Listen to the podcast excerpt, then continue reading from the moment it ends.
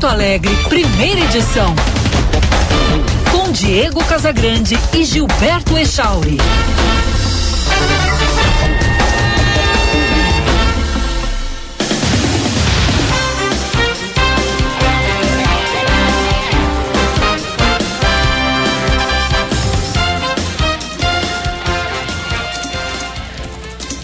Bom dia, 9:33.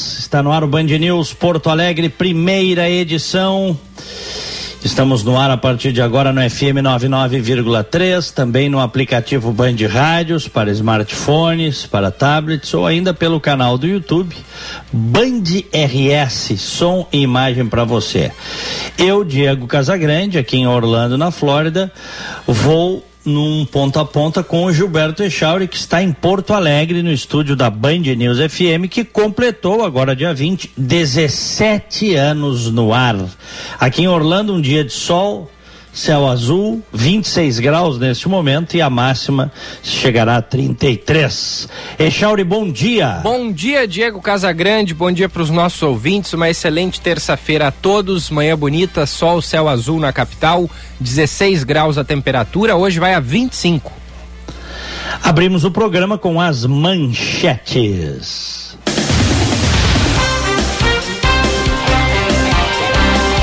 Ex-governador do Rio Grande do Sul, Eduardo Leite, se pronunciou nas redes sociais sobre a desistência de João Dória da pré-candidatura à presidência da República pelo PSDB. No Twitter, Leite escreveu, aspas, o PSDB teve candidato legítimo oriundo das prévias, que agora faz gesto pela unificação da terceira via sob liderança de outro partido. Gesto importante de João Dória que merece respeito. As circunstâncias adversas de uma eleição não diminuem a relevância do seu legado para o Brasil. Fecha aspas. Eduardo Leite foi derrotado por Dória nas prévias do PSDB, realizadas em novembro do ano passado. Mesmo assim, o gaúcho teve seu nome cogitado para representar o partido ou até mesmo o PSD na disputa presidencial.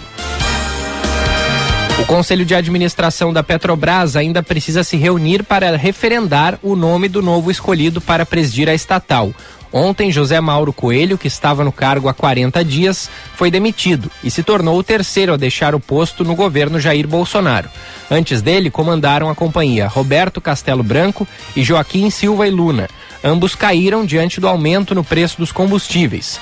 Para o lugar de José Mauro Coelho, o ministro de Minas e Energia, Adolfo Saxida, indicou Caio Paes de Andrade, ligado ao titular da Economia, Paulo Guedes. Atualmente, ele ocupa a Secretaria Especial de Desburocratização, Gestão e Governo Digital e integra os conselhos de administração da Pré-Sal Petróleo e também da Embrapa. E o ministro da Defesa da Rússia, Sergei Shoigu, disse nesta terça-feira que a Rússia está deliberadamente desacelerando sua ofensiva na Ucrânia para permitir a retirada de civis. Estão sendo declarados cessar-fogos e criados corredores humanitários para tirar as pessoas dos assentamentos cercados, disse ele em declarações televisionadas, no dia 90 do que Moscou chama de Operação Militar Especial na Ucrânia. Apesar dos comentários de Shoigu sobre popular sobre poupar civis, as Nações Unidas registraram pelo menos 3.930 baixas civis durante o conflito. A Rússia nega repenti repentinamente atacar áreas civis e acusou a Ucrânia sem provas de usar pessoas como escudos humanos. Diego Casagrande.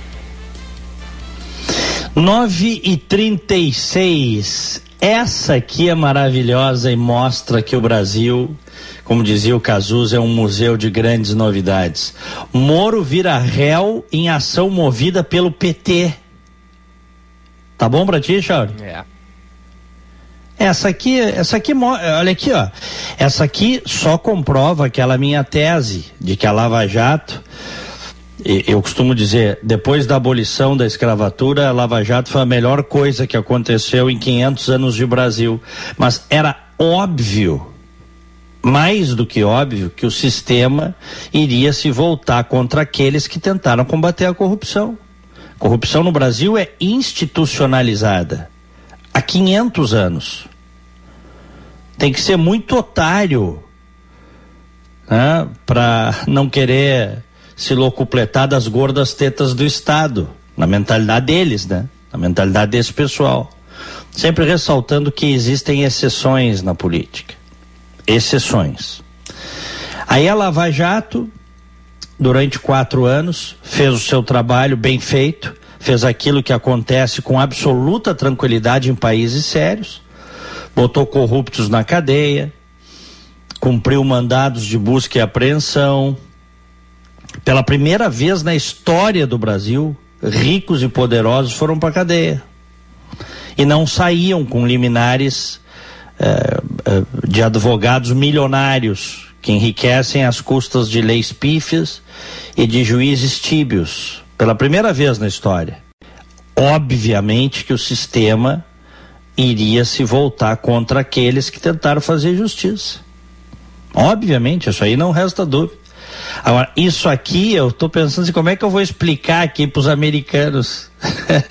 Porque às vezes eu falo da história recente, para meus amigos americanos aqui, da história recente do Brasil, das coisas que aconteceram no Brasil, do fato do sujeito que teve preso agora tem grande chance de, de vencer a eleição, inclusive no primeiro turno porque não vai nessa, viu? A terceira via não se criando, nós vamos ter voto plebiscitário no primeiro turno, viu, Echauri? Uhum. Isso, isso pode ser bom pro Lula ou pro Bolsonaro. Hoje tá melhor pro Lula, né? Que tem mais chance de ganhar em primeiro turno. O tal do voto útil em primeiro turno. Você tem uma polarização ruim, nefasta, macabra para o Brasil, e esse risco é real. E o cara que teve preso e que governou durante oito anos, e no governo dele foi montada a maior organização criminosa da história, saquearam bilhões, roubaram o que deram no país, o cara hoje pode voltar a ser presidente da República. E aí o juiz que teve a coragem de mandar ele para cadeia agora vira réu numa ação movida pelo partido dele prejuízos causados à Petrobras e à economia brasileira por sua ação à frente da Operação Lava Jato. É, isso é muito sério, cara. Eu, eu, a gente, assim, eu tô dando risada, eu tô, mas isso, isso assim é, é, é, é sepultar as esperanças de ter um país mais limpo, menos sujo, menos corrupto, onde exista seriedade na política. Isso é sepultar, né? Tudo aquilo que aconteceu. Botar o juiz que mandou o Lula e, outros tantos para cadeia. Que até isso aqui eu, eu, eu, eu te confesso que eu nem sei. Isso aqui de ofício, o magistrado lá, federal que aceitou, o juiz Charles Renault Frazão de Moraes, que aceitou essa ação popular movida pelo PT na Justiça Federal do Distrito Federal, isso aqui de ofício tinha que ser anulado, porque o juiz não pode ser responsabilizado pelas suas decisões, enfim, agora é prejuízos. Quer dizer que foi o Moro que causou a, bom, os prejuízos à Petrobras, não foi a corrupção, não foi o petrolão, não foi a roubalheira. Bilhões bilhões. Até se vocês, quem tá, tu aí, Echauri, e acho que tu já segues, e, mas quem está nos ouvindo seguiu o Deltan Dallagnol, que foi o procurador-chefe da operação. Todos os dias ele coloca, ou enfim, todas as semanas ele coloca uh, num dia, hashtag num dia como hoje. No, no Twitter ou no Instagram? No Twitter, no Twitter. Então, por exemplo, ele botou agora de manhã, Hashtag num dia como hoje. Em 2016, a Polícia Federal deflagrou a trigésima fase da Lava Jato, investigando 40 milhões em propinas na Petrobras. Os alvos eram empresas fornecedoras de tubos para a Petrobras, incluindo alguns de seus executivos e sócios, um escritório de advocacia, dois funcionários de estatal e operadores financeiros. Então ele vai colocando que, o que foi que aconteceu, certo? É, num dia como hoje, em 2016, aí teve a 29 fase da Lava Jato, preso o João Cláudio Genu, ex-assessor do José Janene, do PP, preso preventivamente em Brasília, um dos mentores do esquema de loteamento político da Petrobras. 2017, Lava Jato denuncia Lula por corrupção e lavagem de dinheiro relativos à reforma e propriedade do triplex no Guarujá. Em qualquer país decente do mundo, Olha o que eu vou dizer, reflitam, tá? Em qualquer país decente do mundo, um ex-presidente que ganhasse benefício de empreiteira estaria na cadeia ou estaria no mínimo liquidado politicamente. Não é o caso do Brasil, né? Não é o caso do Brasil. Porque o processo é muito claro, né? O, o Lula, no processo, na denúncia da Lava Jato, Odebrecht e OES, e o Deltan Dallagnol até lembrou isso há alguns dias. É, Odebrecht e OAS executaram obras milionárias nas propriedades. Qual foi a saída que na época o, o suspeito, o investigado, o acusado é, encontrou para se defender? As propriedades não são minhas. É mais fácil, né? Eu frequento, eu vou. No caso do sítio, frequentava até os pedalinhos tinham o nome dos netos. A cozinha escolhida lá pela, pela dona Marisa era um troço de cinema. Mas, é, é tu, mas não é meu. Eu uso, mas não é meu, tá no nome de outro. É uma, é, vamos dizer assim, é um nível de sofisticação, entre aspas, que em qualquer país minimamente sério, onde a justiça é levada a sério, isso aí não cola. Essas coisas não se criam, porque ninguém é bobo porque são sociedades que não passam pano para corrupto, cara. Ah, no Brasil não. O Brasil é o contrário. E agora nós temos isso aí que é, é a cereja do bolo da piada pronta, dessa piada pronta chamada Brasil. O Sérgio Moro vira réu numa ação popular movida pelo PT, acusado de gerar prejuízos aonde? Na Petrobras, que foi a empresa saqueada é, em bilhões, começou no governo Lula e continuou depois. Ah, sério, Echauri, eu não sei mais o que te dizer. Acho que terminou o programa, viu? o... Eu não sei mais o que, o que argumentar, entendeu? Sérgio, não... O Sérgio Moro disse em nota: a ação popular proposta por membros do PT contra mim é risível. Assim que citado, me defenderei. A decisão do juiz de citar-me não envolve qualquer juízo de valor sobre a ação. Todo mundo sabe que o que prejudica a economia é a corrupção e não o combate a ela. A inversão de valores é completa. Em 2022, o PT quer, como disse Geraldo Alckmin, não só voltar à cena do crime, mas também culpar aqueles que se opuseram aos esquemas de corrupção da era petista.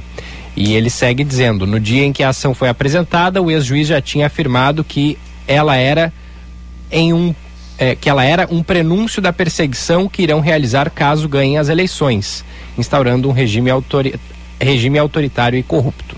Fecha aspas. É, é muito triste, né? É, a gente acaba fazendo piada, etc. Mas é muito triste, né? Isso é, isso é a derrocada de um país em que nós tivemos a esperança de que tivesse alguma chance e que não tem. Porque um país com esses valores invertidos dessa forma não tem chance. Que chance vai ter? Então, o que nós estamos vendo agora, e isso era natural que fosse acontecer, o que a gente tinha dúvidas, eu e, e acho que milhões de brasileiros, é de que dessa vez o sistema efetivamente fosse ter sucesso, assim, no sentido de ir à forra. Porque a Lava Jato explicitou como as coisas funcionam. Os brasileiros ficaram sabendo os brasileiros ficaram sabendo, todo mundo ficou sabendo da roubalheira. Ela, ela, ela foi explicitada durante anos em operações policiais, em coletivas de imprensa. O brasileiro, em determinado momento, parece ter abraçado, naquele momento da Lava Jato, abraçado o combate à corrupção. E diz: Ó, oh, isso aqui agora é um patrimônio brasileiro, nós vamos defender isso aqui. Né? Mas era óbvio que o sistema iria a desforra, né? Iria a forra, na verdade. Era óbvio. O que nós não imaginávamos é que eles iam tentar acabar com o juiz, botar o juiz na cadeia, quebrar o juiz que combateu a corrupção. Isso, é, isso, é assim, é, isso lembra a Chicago dos anos 30. Mas isso é o Brasil. O sistema está dominado. O sistema está dominado. O sistema. É muito difícil você combater o sistema. E todo mundo que entra ou que está dentro, de maneira geral, repito, existem exceções, é o próprio sistema. E acaba trabalhando para que para que essa coisa imunda permaneça, porque isso é uma coisa imunda, né? Isso é imundo. Repito, num país minimamente sério, o Lula não estaria concorrendo. Ele não poderia concorrer por tudo que aconteceu. Mas agora ele está dizendo aí que vai combater a corrupção. Então é. Tem um artigo, não sei se chegasse a ver, Chauri, eu até separei aqui o artigo de ontem, do, de anteontem, na verdade, do Luiz Felipe Pondé na Folha, que está repercutindo muito, o artigo do, do escritor, filósofo, ensaísta Luiz Felipe Pondé. O título é Bolsonaristas são batedores de carteira e o PT é gangue sofisticada. Viste esse artigo? Sim, sim. Desculpa, meu microfone estava fechado.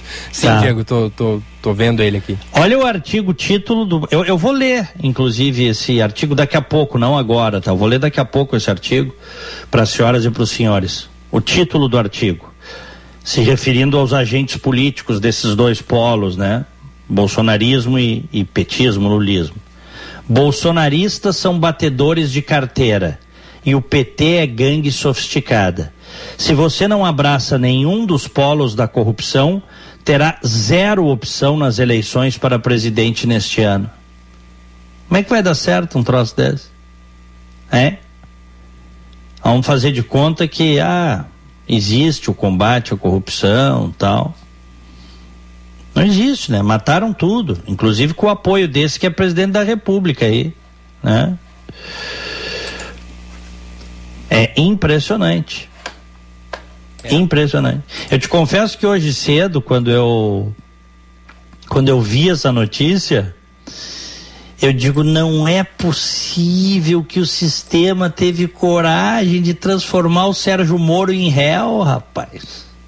É. Mas aí eu, eu, eu inicia, passado aquele impacto inicial, tu, tu, tu, cai na real, tá tudo dentro do script, né?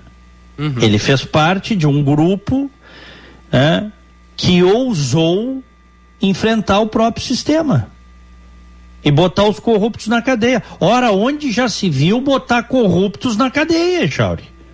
Onde já se viu um juiz julgar corruptos e condenar corruptos apenas altos? Onde já se viu, Echauri? Para um sistema corrupto, isso é crime inafiançável. Por isso que agora o Sérgio Moro é réu. Acreditem, senhoras e senhores. Se vocês estão ligando o rádio agora, né? um juiz federal de Brasília aceitou a denúncia do PT na justiça e tornou o Sérgio Moro réu que agora deve ser citado. E, e nessa ação popular, os petistas pedem que o Moro seja condenado a ressarcir a Petrobras. Tá bom pra? É. O, os ouvintes se manifestam bastante sobre isso, né, Diego? Porque é um tema é, bastante polêmico. O Francisco de Santa Maria escreve aqui pra gente: na Operação Mãos Limpas na Itália aconteceu a mesma coisa. Destruíram a operação e a máfia foi a forra. O, já o Henrique Filho de Viamão diz: Gente, bom dia. O erro da Lava Jato foi atribuir ao PT um sistema que veio de outros. Vocês têm ódio ao PT, mas se esquecem do PP, MDB, PL, Valdemar da Costa Neto, Eduardo Cunha. Mas quem é que esquece? De onde é que ele. Como é o nome do nosso prezado ouvinte? Henrique Filho. Mas como é que o, o Henrique diz que a gente se esquece? Ninguém esquece de nada. Eu sempre falei aqui que eu, uh, foi no governo do PT, óbvio. A ponta de lança era o PT, mas era, um, era uma tríade. Era PT, MDB e PP. Claro, e depois os demais satélites. Né? É. O... Mas não, ninguém esqueceu de nada. Ninguém esqueceu de nada. O José da Mata de Canoas diz: Bom dia, Gilberto e Diego. Eu nunca tive dúvidas de que o PT e todos os partidos é, tiveram envolvimento em corrupção, mas é, também jamais acreditei na imparcialidade de Sérgio Moro. Prova disso, ele mesmo realizou-se quando virou ministro e, em seguida, político. É, escreve aqui o José da Mata. Ouvintes, é, fazendo aquilo, né, Diego? É, acreditam na, na, Como disse o José da Mata aqui, acreditam na corrupção do PT e, e a condenam, mas também é, condenam o que eles chamam aqui de imparcialidade do, do, do Sérgio Moro no julgamento de algumas. de alguns. de, de alguns fatos, né? Não, é que é, algumas pessoas, não estou dizendo todas, elas ficaram injuriadas porque, não, realmente, eles diziam assim, tem problemas, tem malfeitos, mas onde já se viu prender os corruptos, né? O que, que eles queriam que, que a Lava Jato fizesse? Me responde. O papel de procurador, de policial, de juiz é combater a corrupção, combater o crime, não se associar a ele. Eles fizeram o certo. Mas o certo num país errado não é o certo. Eu lembro de discutir, inclusive com alguns amigos meus, em mesas de restaurante, em almoços, os caras dizendo, advogados, alguns advogados, não advogados, mas gente influente, não, mas não pode tão fundo, mas não pode fundo por quê? Não, mas sempre se roubou, tem que ir até um limite. Ouvi de vários, Echauri. Tem que ir até um limite. Desse jeito não vai terminar bem. Não pode tão fundo, mas não pode tão fundo por quê? Se a gente sabe que a corrupção é um câncer que drena os recursos de um povo pobre, que drena as energias de uma nação, que impede uma nação de prosperar, por que, que não pode fundo para tirar esse tumor? Esse câncer? Mas essa é a mentalidade. Os caras, da verdade, não era por mal. Eles estavam apenas refletindo uma mentalidade tem 500 anos de acomodar a corrupção. De vez em quando, assim, pega um outro, mas nunca pega o graúdo, entendeu? Nunca pega o tubarão, é sempre o bagrinho. No tubarão nunca chega. Essa é a mentalidade. Porque aí a roda continua girando. Essa é a mentalidade média brasileira, principalmente das elites brasileiras. Ora, onde já se viu mexer na corrupção, onde já se viu mexer com partido político. Quem esse pessoal da Lava Jato pensa que é botar corrupto na cadeia? E olha, e eu ouvi na época da Lava Jato, quando eu estava aí no Brasil, de gente muito decente, inclusive, principalmente do direito, mas não pode. Não, mas ó, ó já deu. Mas, mas deu por quê? Tu tem um tumor, tu tem um, um câncer, tu tem que extrair esse troço. São 500 anos de roubalheira, distorção, uma carga tributária que é um terço do PIB. Um povo que majoritariamente não consegue se desenvolver, progredir, não tem saúde, educação decentes. Quando tem avanços, é, é, são pequenos e a pau e corda. Vocês querem um exemplo do que é o Brasil? Peguem o apartamento do Gedel Vieira Lima com 53 milhões de reais em dinheiro vivo. Tanto dinheiro roubado, aquilo ali é uma coisa que pegaram. Tanto dinheiro roubado que o cara tinha um apartamento cheio de mala para guardar mais de 50 milhões de reais. Isso aí é o Brasil. Ó, oh, mas onde já se viu combater, né? Onde já se viu combater. Tudo errado, tudo de cabeça para baixo. Mais mensagens aí, Chá. Everton Forte da Silveira, a Lava Jato começou muito bem, mas virou o fio. Não se pode combater corrupção com corrupção. Não pode um juiz, um procurador usar a toga e a máquina do MP para se autopromoverem e fazer do ato jurídico para uso político, assim como fizeram Deltan e Moro. Não, mas ele está comparando, ele está chamando o que? Falando em corrupção, corrupção da Lava Jato. Isso aí é o discurso petista. Corrupção da. Onde é que está a corrupção da Lava Jato? Onde é que está o enriquecimento do Moro, do Dallagnol, do, dos procuradores, onde é que está isso? Os caras estão comparando banana com maçã. Já o Rafael escreve aqui, Diego Gilberto, Brasil, é, a maioria das pessoas são cúmplices e não eleitores. Este país é um esgoto a céu aberto. Rafael mandou pra gente. Isso eu concordo. É, isso eu concordo. O é. Rogério Arthur Matos, bom dia. Peço desculpas aos ouvintes que falam sobre a imparcialidade de Moro, mas isso é uma cultura do brasileiro de passar pano para corrupto mostra a cultura desviada de nós brasileiros. Concordo com o Diego, é uma acomodação de nossas mentes de súditos das elites brasileiras que roubam o quanto querem, fazem as leis conforme querem e aprovam 5 bilhões para campanha eleitoral e ninguém fala nada. Rogério Arthur Matos. Para ver como os ouvintes eles são bem divididos nessa questão, né, Diego, envolvendo eh, Sérgio Moro e a, e a e a Operação Lava Jato. A gente tem opiniões bem diferentes. É, eu não sei em que percentual, mas uh, o, o, Moro, o Moro e a Lava Jato sempre foram controversos, porque tocaram num totem da política chamado Lula, né?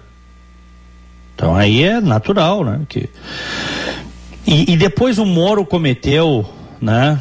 Um, um, aquilo que a gente hoje, à luz do que temos, à luz da história, à luz do que sabemos, cometeu um erro.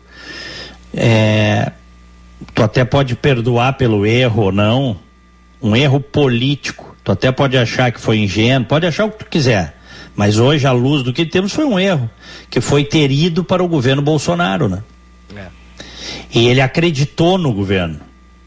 E depois se decepcionou, ele acreditou no Bolsonaro e depois se deu conta, mas ele cometeu outros erros políticos também, ele não é o sabe-tudo da política. O fato de ter sido um juiz implacável no combate à corrupção não o torna um sujeito imbatível nas suas escolhas e decisões. Isso também não é assim. Então ele cometeu alguns erros na sua trajetória política. Só que. Uh, isso que alguns dizem que a prova de que ele é corrupto porque ele foi para o governo Bolsonaro, isso não prova nada. Ele acreditou num projeto, acreditou que poderia emplacar uh, um pacote anticrime, combate à corrupção, acreditou. Caiu no conto do vigário, porque não, não tem cara mais sistema do que o Bolsonaro. Caiu, né? Embarcou. Eu aqui nesse microfone eu elogiei. Eu elogiei na época. É. Eu elogiei, eu digo, olha que bom, que bom que o juiz agora tá, largou a magistratura, ele largou a magistratura e vai para a carreira política para tentar mudar as leis, para a gente ter um sistema permanente de combate à corrupção. Eu sempre defendi que a Lava Jato não fosse uma coisa circunstancial, fosse permanente, porque a corrupção ela está entranhada, né? Da, da, das pequenas prefeituras quando compram é, ônibus, licitação de lixo, obra em escola, passando pelos estados, chegando no poder central. A corrupção é uma, é uma coisa da natureza do, do, da política brasileira. Há 500 anos. Só que isso impede o Brasil de crescer. A corrupção impede o país de ser um país mais livre, de você ter concorrências é, é, é, livres, equânimes, vamos dizer assim. É tudo viciado. Ou grande parte das coisas são viciadas. E políticos vagabundos enriquecem as nossas custas. Agora, quem concorda com isso, recebe migalhas para concordar com isso, bom, que fique com seus valores. Eu não concordo com isso. Para mim, é, na, na, minha opinião, o, o, o bandido é bandido. O que varia é o tamanho do roubo. Óbvio que você tem, existe até na própria justiça uma dosimetria, óbvio. Mas quem tem valores morais, quem acredita que não deve haver corrupção no governo, que é muito difícil pagar imposto para enriquecer os quadrilhões, os partidos políticos da vida, fica difícil tu concordar com esse sistema e com esses que estão aí. Fica difícil. O, o Diego, só para completar aqui, porque tu perguntou, né, pro ouvinte é, sobre a corrupção, e aí ele seguiu, ele mandou depois aqui, ó. Vê aí fundo, é, vê aí fundo, particu, é, aí eu não sei, porque talvez tenha faltado aqui uma, é, vou, vou ler o que ele escreveu, tá? Vê aí fundo particular que o Deltan queria fazer com transparência internacional que teria mais de 2 bilhões da Petrobras na mão de particulares. A sorte que o MP cortou. Se isso não é corrupção, então tá.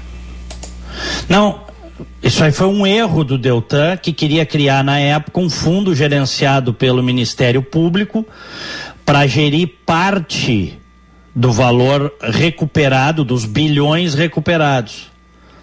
Um erro. Eu, na época, inclusive, me, manifestei uh, contra isso. O que, que ele queria? Fazer esse fundo e com este fundo do valor do dinheiro roubado repatriado, é, aplicar em investimentos sociais e no combate à corrupção. Era o que ele queria fazer. Com transparência, prestação periódica de contas. Um erro, não tinha que se meter nisso. Mas não tem nada de corrupção. Onde é que está a corrupção nisso? Um erro, uma ideia tosca, vamos dizer assim. Não tem corrupção nisso. Ele queria fazer um fundo para combater a corrupção. Só que isso daria superpoderes também ao Ministério Público Federal. Porque ninguém quer que um órgão especificamente tenha superpoderes, porque aí também pode virar partido político, enfim, mas não tem nada de corrupção. É.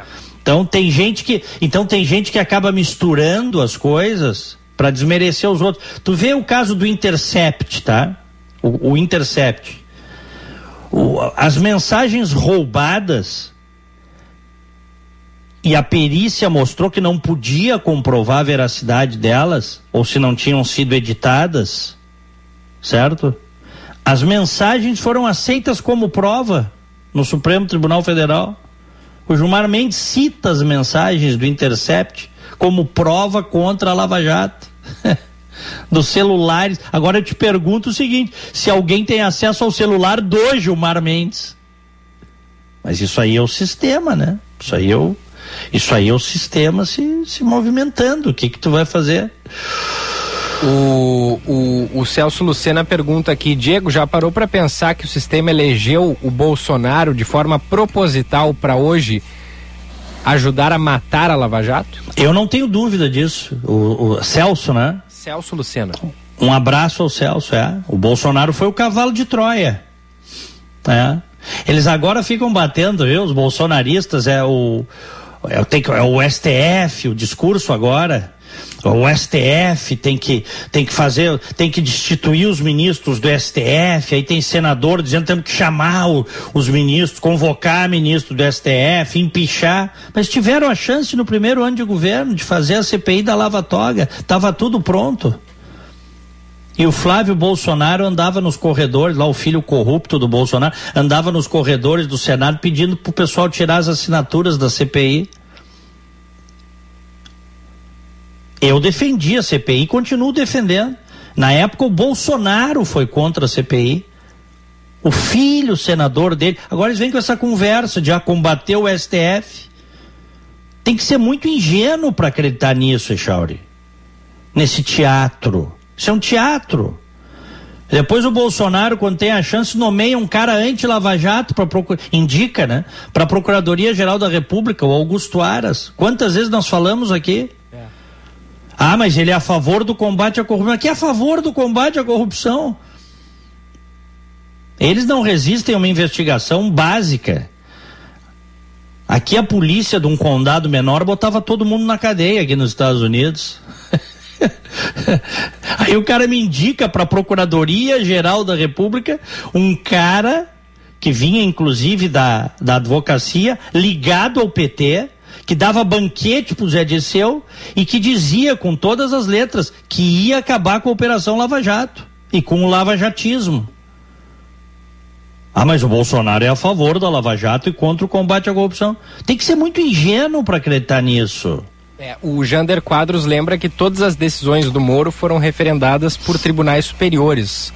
Até chegar no STF. É. E aí ele pergunta: todos serão processados? Isso é uma palhaçada. Claro que é uma palhaçada, mas é o retrato do Brasil. Repetindo o Cazuza. Brasil, um museu de grandes novidades. Isso é mais do mesmo. Era óbvio que o sistema, o que a gente não, daqui a pouco lá atrás não pensava, é que o sistema fosse se agigantar tanto a ponto de querer botar na cadeia ou quebrar o juiz que, que condenou os corruptos.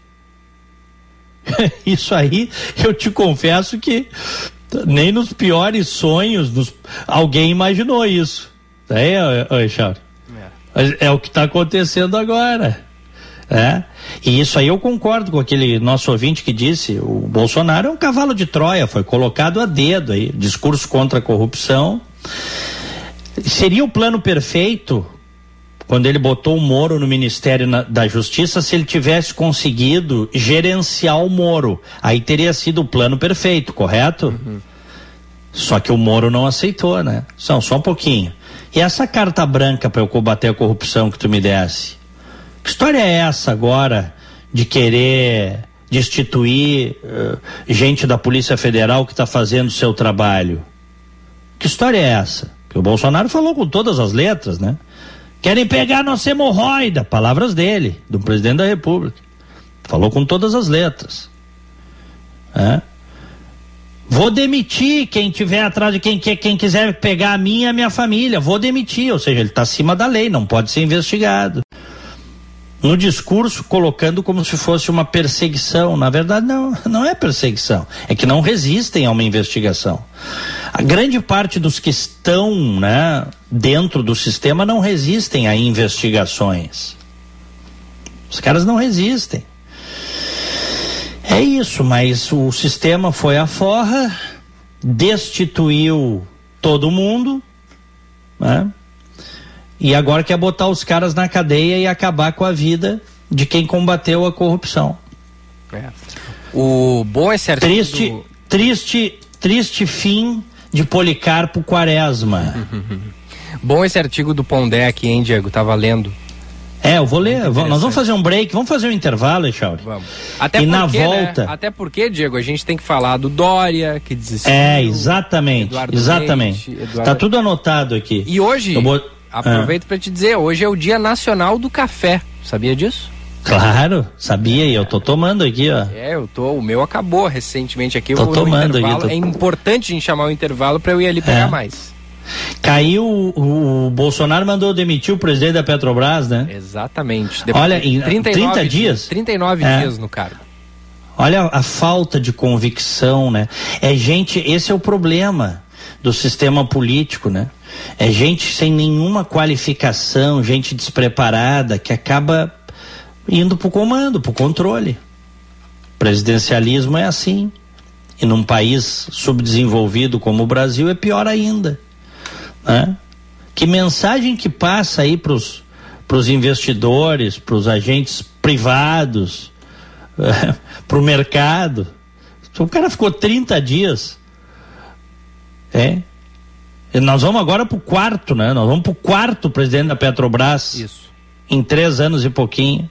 O Castelo Branco, o Silver Luna, o esse, né, agora que foi demitido, o José Mauro Coelho, e agora vem o quarto, que é, pode ser Caio Paes de Andrade, né, indicado pelo ministro de Minas e Energia, Adolfo Saxida. Que vai ser, né? Vai ser. É. Né? Aí agora, recentemente, esse novo ministro lançou, ah, vamos privatizar a Petrobras. Alguém ainda cai nessa conversa fiada? Falar em privatização de Petrobras no último ano do governo. É. Quem é que cai nessa conversa fiada? Me explica. É. Privatização sempre vai ser uma coisa complexa de fazer e não é no último ano do governo. E o, e o Bolsonaro já, já deu a entender que não quer privatizar a Petrobras. Uma coisa é o que o Bolsonaro fala na live no cercadinho, outra coisa é o que ele realmente quer. Ele não tem intenção de privatizar a Petrobras. Nenhuma intenção. Isso é conversa fiada. Olha, vamos fazer um intervalo comercial e na volta esse artigo aqui do Luiz Felipe Pondé, que repercutiu, está repercutindo muito, título forte. Bolsonaristas são batedores de carteira e o PT é gangue sofisticada. Se você não abraça nenhum dos polos da corrupção, terá zero opção nas eleições para presidente neste ano. São 10 e 12 aqui em Orlando, 27 graus. Em Porto Alegre, 16 graus. Já voltamos. Hora certa na Band News FM. Oferecimento Savaralto Toyota, para quem prefere o melhor. 10 e 12. Savaralto, lugar de Toyota, lugar de confiança. Aproveite as condições especiais do ciclo Toyota para garantir seu novo Corolla com as três primeiras revisões grátis e EPI reduzido. Corolla XEI com parcelas de novecentos e noventa e nove reais. Corolla Cross XRE com parcelas de um mil cento e noventa e nove reais. Consulte condições em uma de nossas lojas. Savaralto Toyota, em Porto Alegre, Canoas, Osório, Pelotas e Bagé. Juntos salvamos vidas. Oferta que você quer? Então vem pra Super Alto BR Ford, a única concessionária Ford de Porto Alegre. Mais de 200 veículos seminovos à pronta entrega e condições exclusivas. Veículos a partir de 40 mil e opções prêmios até 500 mil. Estoque para todos os bolsos. Vantagens assim só na Super Alto BR. Venha conferir e aproveite. Estamos em quatro endereços: Avenida Tarso Dutra, Avenida Farrapos, Avenida Ipiranga e Avenida Cavalhada. A vida pede mudança de planos. Leve Unimed Porto Alegre para sua empresa sem gastar mais. São planos a partir de 41 e 50 mensais, com todo o cuidado de nossa equipe médica de excelência. Aproveite e complete sua proteção com o plano Odonto por apenas 9,90 mensais. Faça já sua mudança de plano de saúde sem aumentar custos e com vantagens exclusivas. Unimed Porto Alegre. Cuidar de você, esse é o plano. Agende-se. Evento presencial dia 25 de maio, das 12 horas às 14 horas. O Tá na Mesa será com diretor-geral da CMPC, Maurício Harga. Tema: a influência da sustentabilidade nos negócios. Informações e transmissão pelas nossas redes sociais. Participe. Realização Federação. Apoio Rádio Band News. O verdadeiro interesse em algo é transformador. Quando há interesse, o desenvolvimento acontece. Desenvolver pessoas significa encontrar soluções que atendam seus interesses. O ICP desenvolve pessoas e facilita negócios, de forma individual, em grupos, para pessoa física e empresas. Agende uma conversa de descoberta para desenharmos sua trajetória de desenvolvimento profissional ou para sua empresa. Siga ICPPoa e www.noicp.com.br. Há 10 anos, a Rede de Saúde Divina Providência vem cuidando dos gaúchos. Em Porto Alegre, o atendimento é feito pelos hospitais Independência, Divina Providência e pelas 34 unidades de saúde gerenciadas pela rede. No Vale do Taquari, o cuidado vem dos hospitais São José, Santa Isabel e Estrela. A integração e a qualificação das equipes e gestão compartilhada resultam em eficácia no atendimento aos pacientes. De Saúde Divina Providência. Cuidado amoroso à vida. Os primeiros aprendizados são os mais importantes. E para elevar a qualidade da educação infantil, o governo federal, por meio do Ministério da Educação, criou o programa Primeira Infância na Escola, com iniciativas para a formação de profissionais e avaliação das oportunidades de aprendizagem. Secretarias de Educação, façam sua adesão. Mais informações em gov.br/mec. Ministério da Educação, Governo Federal, Pátria Amada Brasil. Você não pode perder o Bom Dia Associado da Associação Comercial de Porto Alegre, nesta quinta-feira, dia 26, às 8h30, quando poderá ouvir e trocar ideias com dois empreendedores de sucesso, César Paz e Greta Paz. Ele, líder do movimento Porto Alegre Inquieta, e ela considerada pela Forbes uma das jovens mais promissoras do Brasil. Vamos debater sobre as gerações empreendedoras nas novas economias. É nesta quinta-feira, dia 26, no Salão Nobre do Palácio do Comércio, sede da Associação Comercial de Porto Alegre. Informações no site da Associação Comercial. Você está ouvindo Band News Porto Alegre, primeira edição.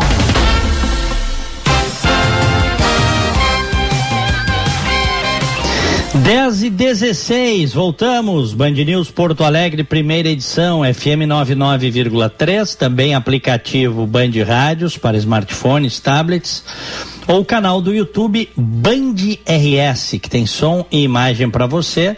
Aqui em Orlando, 27 graus. Em Porto Alegre, 16 graus.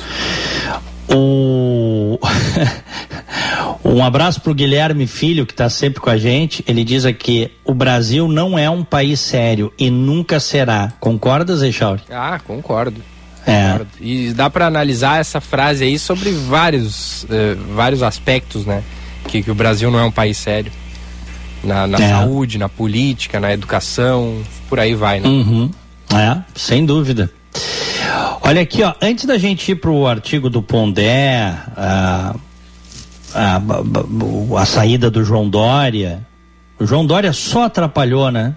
Só atrapalhou, Echauri. Só atrapalhou. Desde o início, que ser o candidato de si mesmo. Só atrapalhou a formação de um conjunto de partidos chamado Terceira Via para ter alguma chance contra esses dois nomes aí, Lula e Bolsonaro. É. Só atrapalhou. Ontem a... o, homem é, o homem é pura vaidade. Ontem, inclusive, Tu vê que o homem é pura vaidade, eu quero te dizer o seguinte, ele estava meio que irreconhecível de tanto botox, Echauri. Sério? Não, nada contra, cada um usa o que quiser. O cara quiser fazer botox, implante, lipo, sério, não estou fazendo ironia. Cada um faz o que quiser com o seu corpo. Mas não é possível o homem ter tanto botox daquele jeito. Ah, por isso que apelidaram de calça ou calça apertada e pegou o apelido. Ontem a, a, Dora Kramer foi precisa no comentário que ela fez. Ela disse: política não é força, política é jeito. E o Dória tentou a candidatura à força, né? Na marra, tentou de, fazer com que descesse goela abaixo nos outros membros do PSDB a candidatura é. dele e não deu certo, né? E a gota d'água foi que ele mandou uma carta para a executiva nacional do partido ameaçando ir para a justiça. Uhum.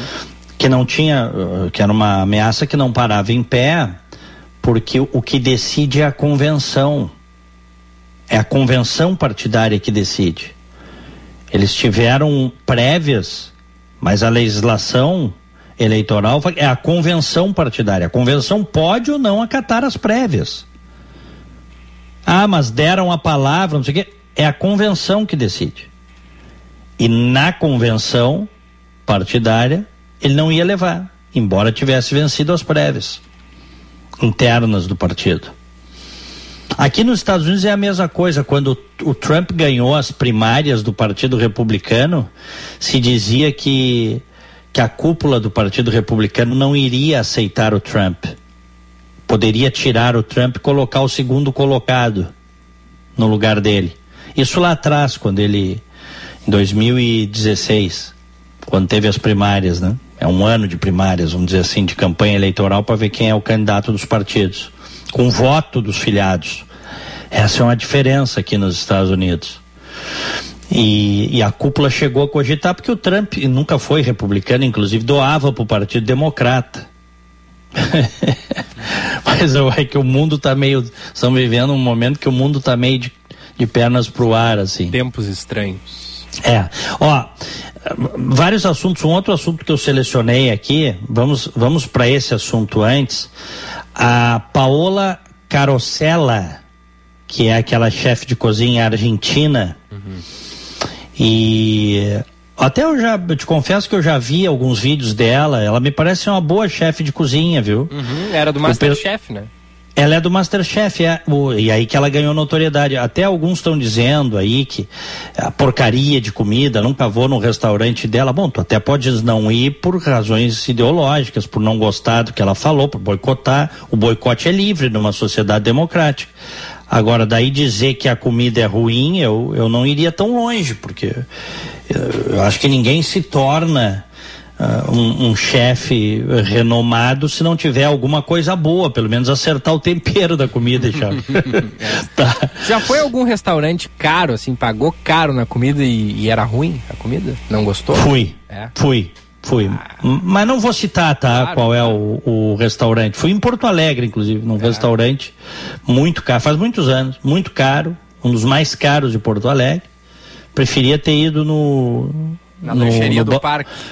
É, no Bauru Country, ou no, no, no X da Tia Zefa.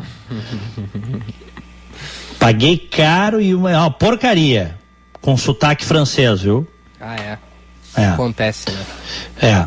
Bom, mas a Paola Carosella, ela é, que foi jurada do Masterchef Brasil tal, ela foi questionada sobre a sua relação com pessoas próximas que uh, são bolsonaristas. E aí ela disse, ó, não lido mais. Na família do meu sócio até tinha alguns, mas já mudaram. Eu acho que fica muito difícil se relacionar com quem apoia o Bolsonaro por dois motivos, disse ela. Ou porque é um escroto ou porque é burro. Palavras dela.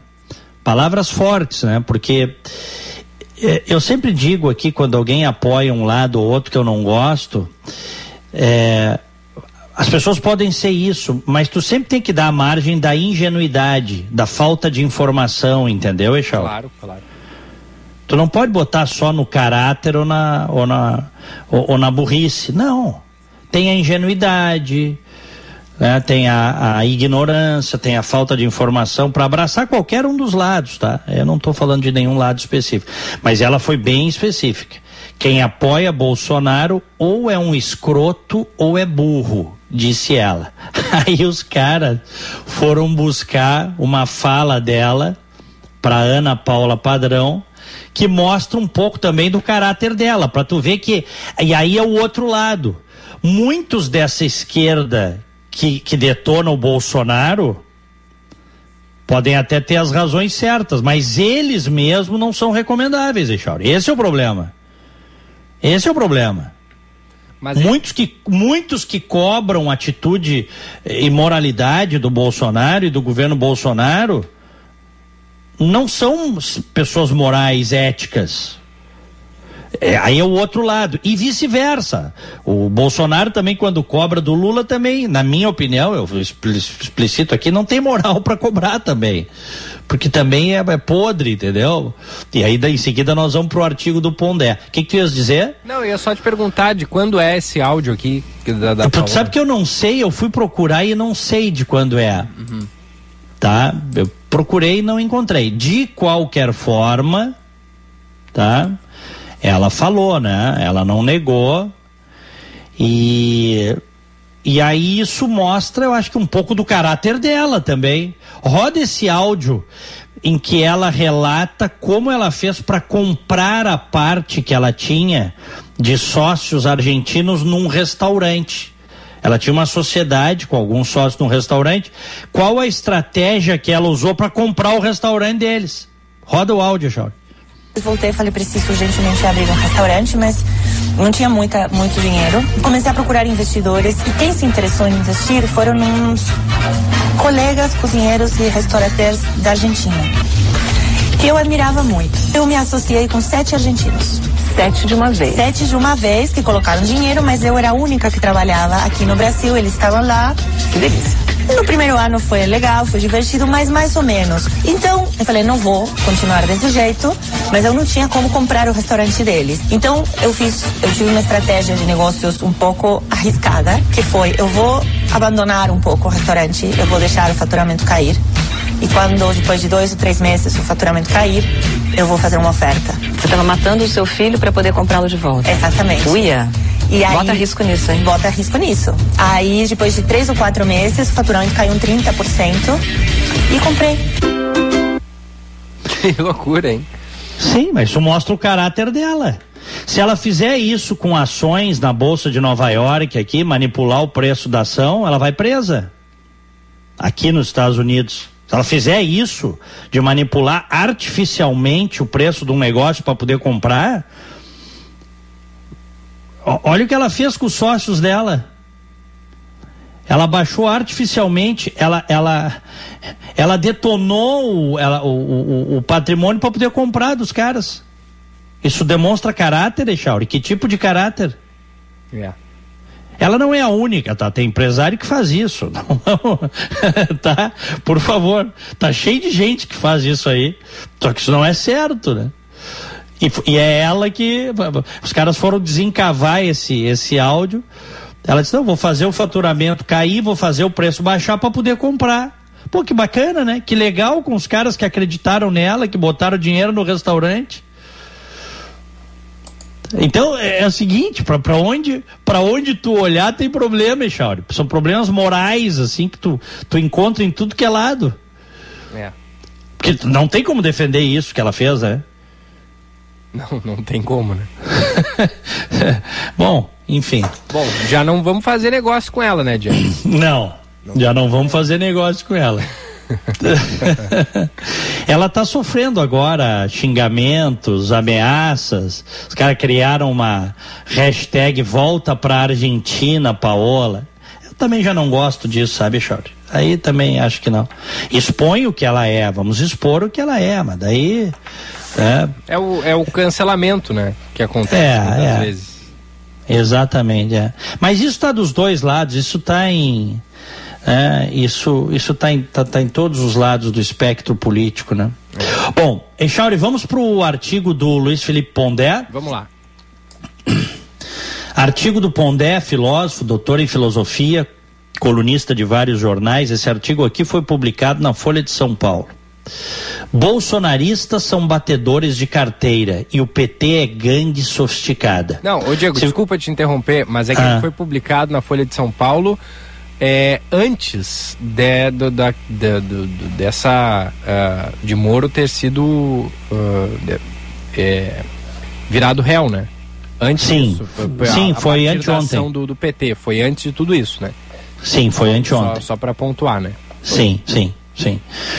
Eu até tinha separado esse esse esse artigo antes, aí um amigo meu num grupo que nós estamos de WhatsApp lembrou do artigo ontem à noite, eu digo, "Bom, vou, vou ler esse artigo aqui para os ouvintes julgarem, para as pessoas é, enfim, informação para as pessoas refletirem. Não precisa concordar, mas ouve. Hoje em dia tem muita gente que é o seguinte: se é contra o que eu penso, não vou sequer ler ou ouvir, né? Não, tá não. É um artigo de um doutor em filosofia, um cara que eu gosto e respeito muito e já vi várias palestras, já li vários livros, inclusive do Pondé, tá? Bolsonaristas são batedores de carteira e o PT é gangue sofisticada. Se você não abraça nenhum dos polos da corrupção, terá zero opção nas eleições para presidente neste ano. Bolsonaristas são uma quadrilha de batedores de carteira, milicianos e praticantes de rachadinha. O PT é outro nível. Com o DNA do sindicalismo, bandido com metafísica social, o PT é uma gangue sofisticada. Rouba com garfo e faca e com discursos intelectuais.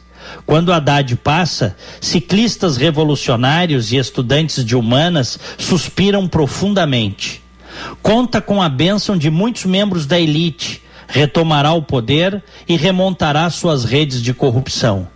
Artistas ficarão emocionados e jornalistas conterão o gozo no canto dos lábios.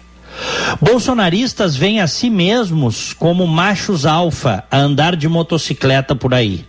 Se você é simpatizante do Lula, você vê a si mesmo como um ser evoluído, com altíssima consciência cósmica e amor à humanidade. Se você não abraça nenhum dos polos da corrupção acima descritos, terá zero opção nas eleições para presidente neste ano. Ou vota nulo e resguarda sua consciência, o que de nada adianta quanto à miséria política do país, mas dirão os mais céticos: um voto não faz nenhuma diferença mesmo. Ou tapa o nariz e vota no que você considera menos fedido. O odor de ovo podre exala das duas opções. A miséria política brasileira tocou o fundo do poço. Estamos no mato sem cachorro. Para apoiar Bolsonaro, você tem que ser uma espécie de estúpido raivoso e cego. Para apoiar Lula, você tem que ser um obcecado ideológico ou um mentiroso contumaz. A terceira via descortinou essa mesma miséria. Um desfile de vaidades indiferentes ao destino do país. Afoitos em adiantar alguma vantagem para suas carreiras e seus partidos. Enfim, sua sobrevivência, mesmo na inviabilidade da vitória. Os candidatos da terceira via nunca quiseram ser uma opção viável, mas apenas aparecer para projetos futuros. Não tem nenhuma cerimônia em entregar o país a um dos dois lixos que concorrem à presidência. A sensação que se tem ao olhar para os ex-candidatos da terceira via é a de assistir a um desfile de Napoleões loucos numa ópera bufa. A elite econômica nunca se preocupou com o país. Somos uma vaca leiteira para aumentar suas riquezas. Farão como sempre fizeram, acordos com os canalhas da vez. O cidadão brasileiro continuará vivendo entre assaltos, craqueiros, inflação, fome, picaretas progressistas e reacionários que babam na gravata. Os militares, infelizmente, demonstraram avidez pelo poder e pequenez histórica. Antes do governo Bolsonaro, haviam amealhado uma boa posição na opinião pública. Depois do governo Bolsonaro, ficaram com cara de homem inseguro em busca de provas públicas de sua condição de macho. Com Bolsonaro, gozam muitos evangélicos, milicianos e ladrões de galinha, destruidores da Amazônia, dos índios, num arco de liberalismo estúpido que destrói um patrimônio essencial a serviço da gangue do garimpo. Com o PT, todos os inteligentinhos gozarão ao voltar finalmente ao poder e poderão roubar o Estado com discurso progressista. A classe teatral poderá fazer o L com os dedinhos, como se estivessem resistindo a ditaduras de alto risco em seus palquinhos. Se bolsonaristas cospem quando falam, simpatizantes do Lula choram emocionados com a própria sensibilidade fake. Há que se reconhecer que com Lula a imagem internacional do Brasil deverá melhorar um pouco. A política é um circo, seja em que nível for, do município à ONU. Bolsonaro é um palhaço pró-ditadura. Lula, um político datado que traz no seu portfólio lutas contra a ditadura, entre aspas. Um saldo pobre para um país cansado e no mato sem cachorro. Dirão que não há saída fora da política. E não há mesmo. E por isso estamos sem saída.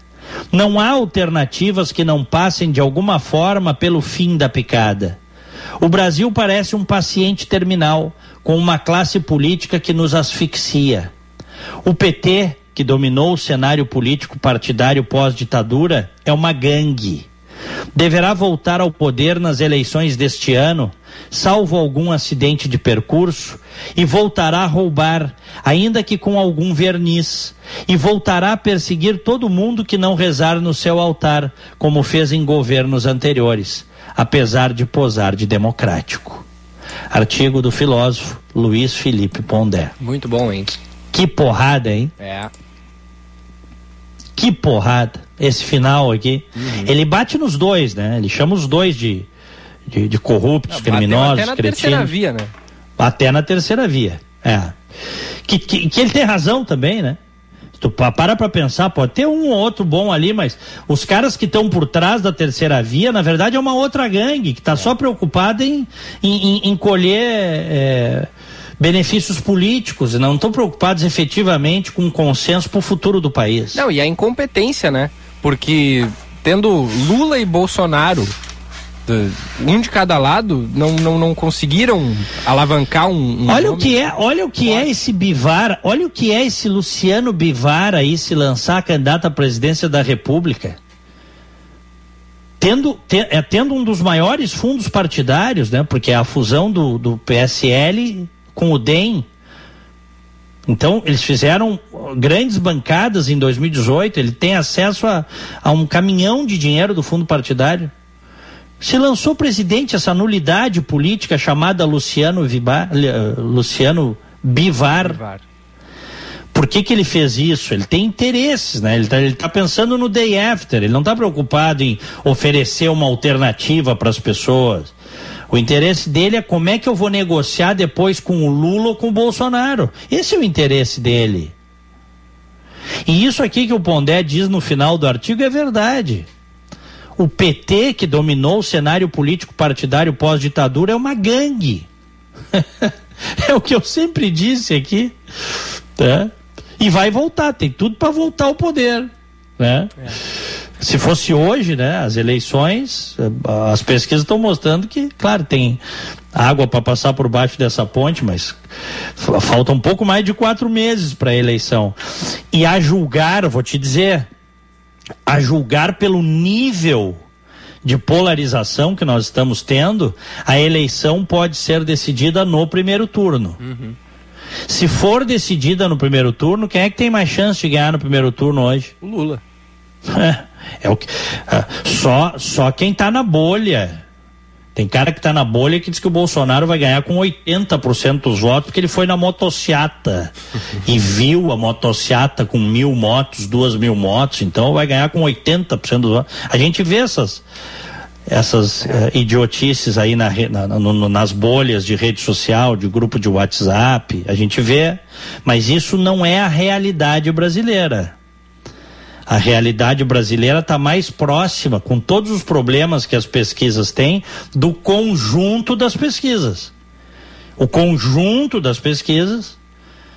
Ah, tem diferença de percentual? Tem, mas o conjunto delas aponta para um favoritismo hoje, nesse momento, do Lula.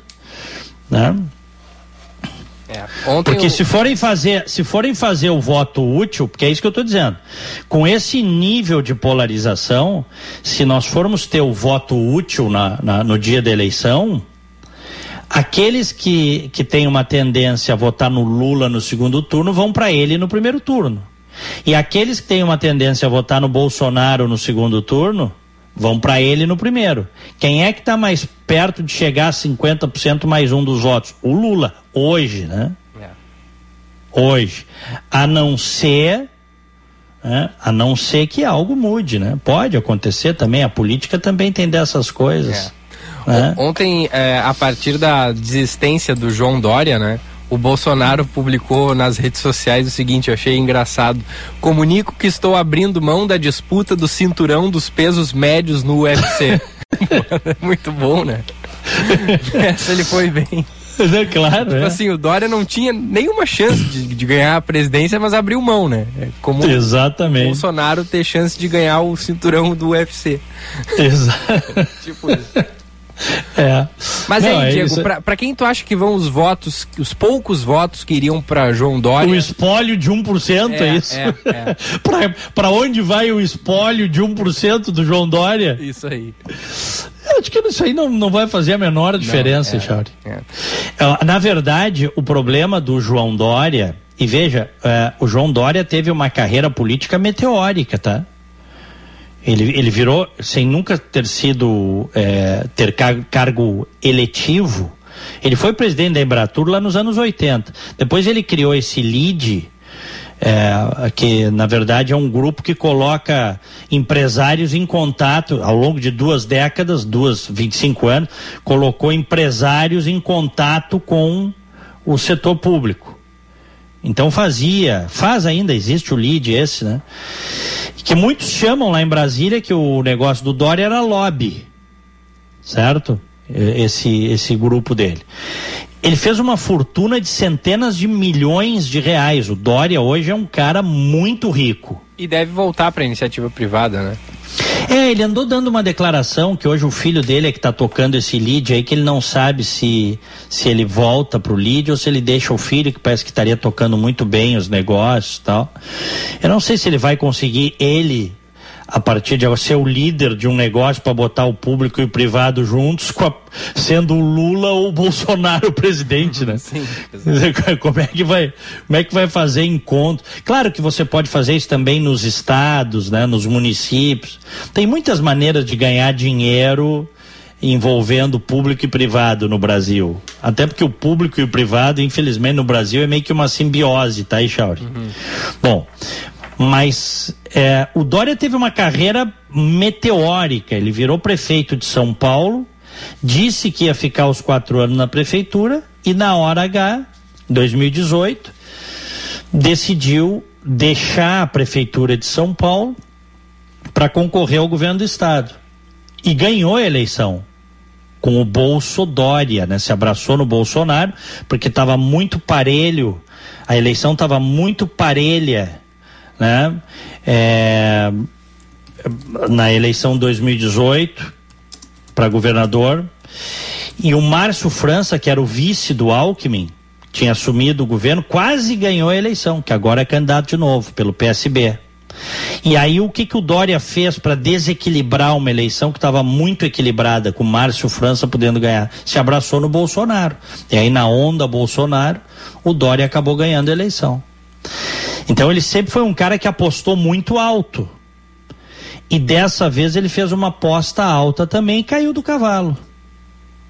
É. Caiu do cavalo. E o PSDB agora vai, apurar, vai apoiar Simone Tebet? O quê? O, o P, Quem? O PSDB.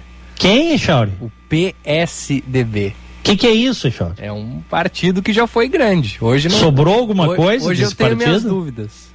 Sobrou alguma coisa desse partido, o PSDB cometeu suicídio político, né? Vem cometendo suicídio político há bastante tempo. Né? Vem cometendo, né? Tu vê que a principal. Quem era a principal figura do PSDB?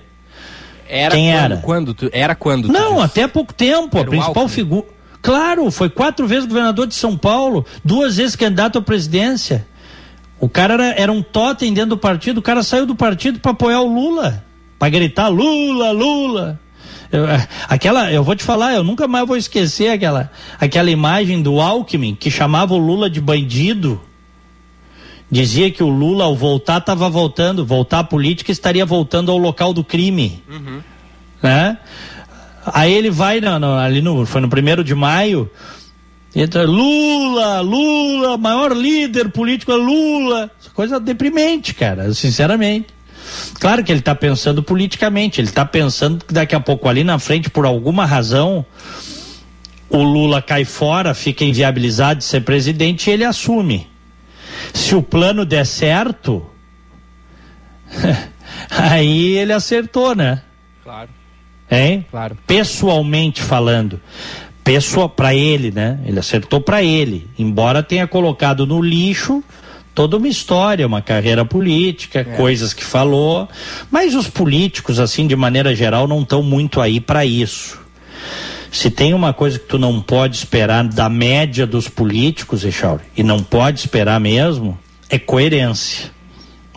O cara que tem coerência e defende princípios não se dá muito bem nesse ambiente apodrecido que é o ambiente político brasileiro de discussão política no Brasil, de, ambiente partidário nefasto, né? Bom, o, eu, eu acho que o, o Dória acabou ah, ferrando, né, com, com chances que já eram pífias da terceira via, tá? Ele acabou ferrando. Agora, uma coisa que muita gente se se pergunta é, pô, como é que o, o cara é, o, o cara governador do maior estado da federação, o cara saiu na frente na questão da vacina, é ou não é? Um sujeito que é, tem índices econômicos em São Paulo, apesar de pandemia e tudo. Ontem eu estava vendo uma reportagem, os índices econômicos de São Paulo são muito positivos, muito mais por São Paulo do que por ele, mas não importa. Sabes que o, os políticos usam isso, né? Sim, É ou não é, Chore? é isso aí. Tem que fechar o microfone do Felipe, o É, Felipe o tá entrando no, no Skype. Um abraço pro nosso querido Felipe Vieira, que daqui a pouco tá no segunda edição aí contigo. Apareceu a imagem dele aqui na nossa live também. É isso, isso. Na outra encarnação eu vou ter a lata, o cabelo e o terno de Felipe Vieira. Na outra encarnação. Nessa eu vou ter que ir com essa latinha mesmo. É. O cara tem presença, né? Tem, não, o homem. Não, e a voz, O- né? o- E o vozeirão. Não, bah, vozeirão. ó. O homem tem presença. Bom, um abraço pro Filipão aí. Bom, Echauri, então, o, o, muitos se perguntam assim, e entrou o Felipe na live aí, viu? É, não, já, já botei. Eu, enquanto eu não boto tua imagem de novo, eu botei a, a tua foto aqui, enquanto eu não. Porque entra no mesmo canal, né? Vocês dois entram pelo Skype e aí acontece esse problema. Mas tá tudo certo, Diego, segue aí. Ó, muita gente se pergunta. Ó, tem que fechar o canal dele aí, Echauri. Tá, é, eu vou ver, eu vou falar com a central, Diego, porque aqui é o teu canal tá o mesmo que o dele. Eu vou. Já, a gente já esquematiza. Manda mensagem pra ele fechar o microfone, porque tá dando ruído aqui pra mim bem alto no meu, no meu, no meu fone. Bom, ah, a pergunta é essa. E, e- e a política, mais do que tudo, é narrativa. O Dória, o Dória cometeu erros políticos, ah, não resta dúvida que cometeu. mas ele também foi engolido pela sua própria vaidade, ah, por, por ter uma, uma postura eh, que me parece distante do povão, né? A coisa do homem que parece. Tu olha o Dória, parece que ele sempre saiu do banho, faz cinco minutos. Já vi isso, né, Charles? Uhum, uhum. E, e, e também ele foi, ele foi vítima do, da destruição de reputações bolsonarista. Mas ele também cometeu os seus, os seus erros políticos, né? Em plena pandemia, pegou o jatinho para passar o ano novo em Miami, lembras disso? Sim, sim. sim. É. e aí depois voltou. Agora. então, quer, então quer dizer, é, é uma sucessão de erros políticos e hoje em dia a rede social não perdoa, né? É, e, e, o Eduardo Leite, hein, Diego? Como é que tu acha que ele vai se portar diante disso tudo? Ele deve seguir aqui que não anunciou, né? Mas é, o, os bastidores indicam que ele tente de novo a, a eleição ao governo do estado? Ou tu acha que essa desistência Bom, do Dória é... pode fazer com que ele pense Vamos de lá. novo na presidência? Eduardo Leite, o, o, o problema do Eduardo Leite, se ele for candidato ao governo do estado, será, porque ele foi muito enfático nesses últimos anos, explicar por que ele mudou de ideia em relação à reeleição, que era uma coisa que ele dizia que era uma questão de princípio dele. Que ele não tinha concorrido à, à reeleição em Pelotas, não iria concorrer à reeleição no governo do estado, inclusive renunciou, ele hoje não é mais governador, ele renunciou, certo? Então, esse discurso anti-reeleição, ele é muito forte para o Leite. Ele está muito colado no Eduardo Leite? Como é que ele vai justificar para as pessoas isso? Eu, costumo dizer que o eleitor médio não dá muita bola para isso, mas tem um percentual, tem uma parcela dos eleitores que vão cobrar ele. E os adversários vão cobrar ele, mas para aí. E a sua palavra? Então, isso é um negócio que teria dificuldade de explicar. Por que, que ele mudou? Tipo assim, ah, eu larguei fora, fui pro Nacional, como eu não emplaquei no Nacional, me restou voltar para a aldeia. Certo? Uhum. Então, tem, tem um quebra-cabeça aí. Ao mesmo tempo, acho que cresce a possibilidade dele ser candidato a vice-presidente da Simone Tebet. Porque a, a, última, a derradeira chance da terceira via é Tebet Eduardo Leite. É. Tá? O Diogo Mainardi disse que a chance da ter terceira via já morreu há muito tempo, que seria, ele escreveu isso, seria com o Eduardo Leite. O novo na eleição, o moderno na eleição, seria o Eduardo Leite, cabeça de chapa. E quem barrou todo esse processo foi o Dória, né? Foi o Dória. Claro, a vaidade do Dória não deixou. Né? Não deixou. Todas as pesquisas internas e externas mostravam uma rejeição gigantesca ao Dória. Gigantesca. E ele insistiu, foi, fez, ele ferrou. Então, ele participou né, eh, da, da, da, dessa, do não surgimento, vamos dizer assim, da terceira via. Então, o que, que resta agora como chance?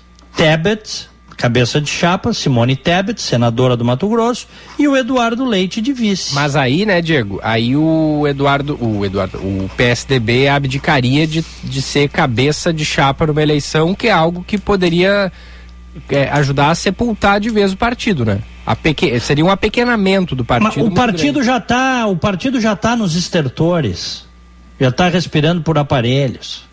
É. Tu não acha que o Eduardo Leite errou em não sair do PSDB? Não, não acho. Não acha? Não. Porque. Ia para onde? Pro PSD.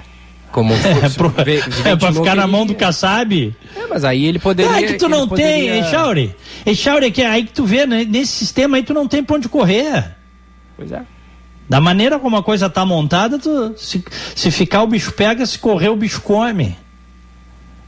O Kassab, o, todo mundo já sabe em Brasília lá, o pessoal fala. O Kassab já vai ser uma das principais bases do Lula. O negócio do Kassab, na verdade, é, é manter o partido e ser base do Lula. É isso. Então, meu velho, é, como dizia o barão de Tararé, hum. a Paris Torelli, de onde menos se espera, daí mesmo é que não sai nada. Essa frase é muito boa. Tá? Muito bem, são 10 e 52 Só para encerrar, eu, eu acho então que a, a o, o, derradeiro suspiro da terceira via seria uma chapa Simone Tebet Eduardo Leite. Tá? E, tu e acha mesmo que, assim que pode crescer para bater de frente com Lula e Bolsonaro quando começar a campanha? Pode, mas, mas é muito difícil a essa, nessa altura do campeonato, com o nível de disputas internas da terceira via, União Brasil, que estava dentro da, do, da federação de partidos, saiu fora, né? É. O Bivar tirou fora o partido. Então é, é menos uma força, uma frente política. Acho muito difícil. Pode, pode, porque a política tudo pode, mas é muito difícil. Hoje eu vejo a terceira via atropelada por um caminhão. É, é. É Demo, demorou muito para se organizar também, né? Uhum. É, e também não tinham. O, a, os cabeças também não tinham interesse em se organizar, Echauri, que é aquilo que o Pondé fala lá pelas tantas no seu, no seu artigo. Tá? É, a elite econômica brasileira, que está que tá representada também na política, nunca se preocupou com o país. O Brasil é uma vaca leiteira para os caras enriquecerem. E aí ele diz o Pondé no artigo: farão, como sempre fizeram, acordos com os canalhas da vez. E o cidadão brasileiro continuará vivendo entre assaltos, craqueiros, inflação, fome, picaretas progressistas e reacionários que babam na gravata. É isso aí. Né? E a terceira via, ele disse no artigo, não tem nenhuma cerimônia em entregar o país, palavras dele, a um dos dois lixos que concorrem à presidência. Ele foi, foi forte, né? Foi, foi bem forte. Foi forte, é. Eu recebi várias mensagens aqui. O, o José Antônio Rosa é uma das tantas mensagens. Um abraço ao, ao doutor José Antônio Rosa, querido amigo. Diz que o Pondé foi ferino, não deixou pedra sobre pedra e lavou a alma de muitos. Esse artigo aí é para guardar, viu, Eixal? Uhum, uhum. É. Inclusive, artigo... vários ouvintes me pediram aqui o texto do, é. do Eduardo. Artigo antológico. Tá? Antológico. Do Luiz Felipe Pondé. O que, que é antológico? É digno de ser lembrado, é notável, é memorável. É. Muito bem, vamos para o nosso bom dia e eu me despeço. Bom dia, no Band News Porto Alegre, primeira edição. Aniversariantes de hoje, um grande abraço para o Felipe Bresciani, para o meu primo André Casagrande, abração para ele, para Andréa Lopes, César Coutinho e o Arthur Felizola. Felicidades. Me associo. Parabéns de hoje para o nosso querido ouvinte, o Roni Benedetti. Também de aniversário a Laura Azevedo de Castro e a Flávia Magalhães. Felicidades. É isso aí. Um, um abraço para ti, Chauri. Abraço a todos. Abração, Diego. Até amanhã. Valeu, até amanhã. Fiquem com Deus. Tchau. Band News FM. Temperatura. Oferecimento Cindy Lojas Porto Alegre. Inspiração para transformar o varejo. 17 graus 5 décimos. Quer melhores resultados para o seu negócio? Associe-se ao Cindy Lojas Porto Alegre e conte com benefícios exclusivos a partir de cinquenta e reais mensais. Garanta vantagens imperdíveis em serviços institucionais, de saúde, tecnologia e mídia. Cindy Lojas Porto Alegre. Inspiração para transformar o varejo.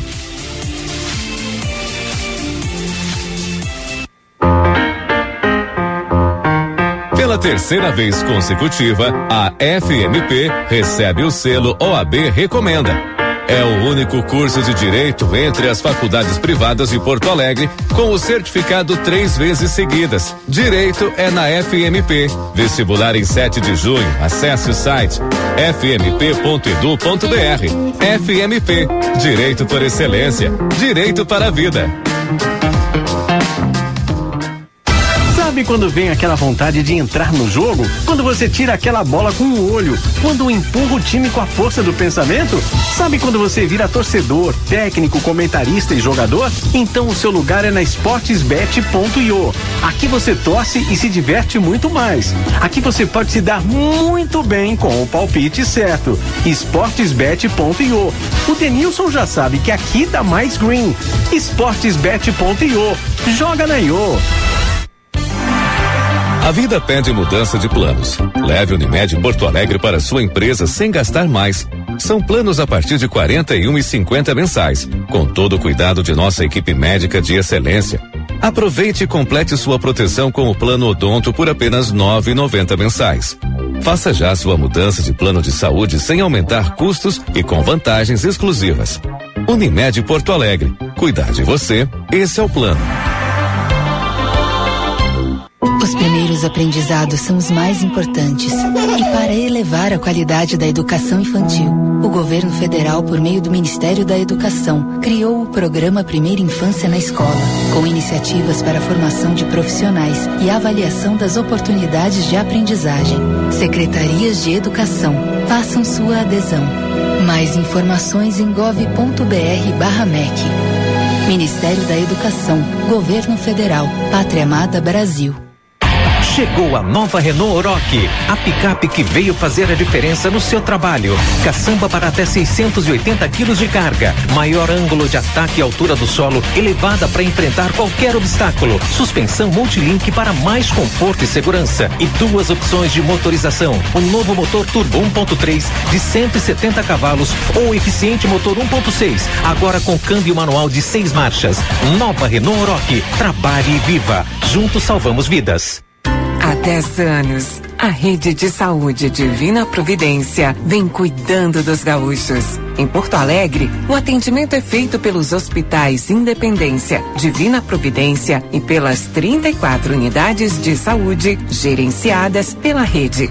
No Vale do Taquari, o cuidado vem dos hospitais São José, Santa Isabel e Estrela. A integração e a qualificação das equipes e gestão compartilhada resultam em eficácia no atendimento aos pacientes. Rede de Saúde Divina Providência. Cuidado à sua vida. Há mais de 40 anos, o Salão Hugo Beauty vem cuidando de você e da sua autoestima, pois acredita que você foi feita para brilhar e que a real beleza está na sua essência, no seu jeito de ser. Localizado em diversos pontos da cidade, como Shopping Guatemi, Moinhos de Vento, Barra Shopping Sul e Avenida Lajeado, no bairro Petrópolis. Agende seu horário pelo 3023 5007 e lembre-se, você foi feita para brilhar. Hora certa, na Band News FM. Oferecimento Savaralto Toyota, para quem prefere o melhor. 11 horas. A ele. Gosta de desafios e grandes conquistas? Aproveita! A Unimed é patrocinadora e serviço médico oficial da Maratona Internacional Porto Alegre Unimed. E claro, cliente Unimed Porto Alegre tem vantagem exclusiva: 30% de desconto nas inscrições com o Aproveita. Clube de vantagens da Unimed Porto Alegre. Acesse o site unimedpoa.com.br aproveita e participe. Unimed Porto Alegre. Cuidar de você, esse é o plano. Venha no Tartone saborear as irresistíveis massas, risotos, sopas, saladas e sobremesas que você tanto gosta. E com esse friozinho, desfrute a nossa seleta carta de vinhos. Tartone Restaurante, italiano de cardápio e alma. Bourbon Country, Galpão Food Hub ou ligue 99615 8784. No Insta, arroba Tartone.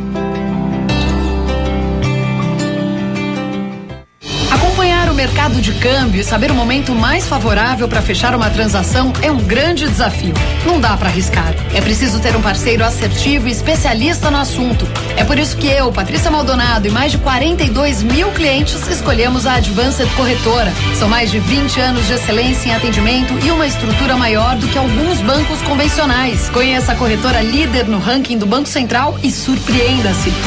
Advanced Corretora, onde o câmbio não é a mesma coisa. Tudo se transforma o tempo todo. Eu, você, nós. O Banrisul também é assim. nos transformamos todos os dias para sermos mais humanos, acessíveis, modernos, inclusivos e sustentáveis. Tudo para nos conectarmos cada vez mais com você e com milhões de sonhos. Porque juntos, nossa conexão tem o poder de mudar o mundo. Banrisul, nossa conexão transforma.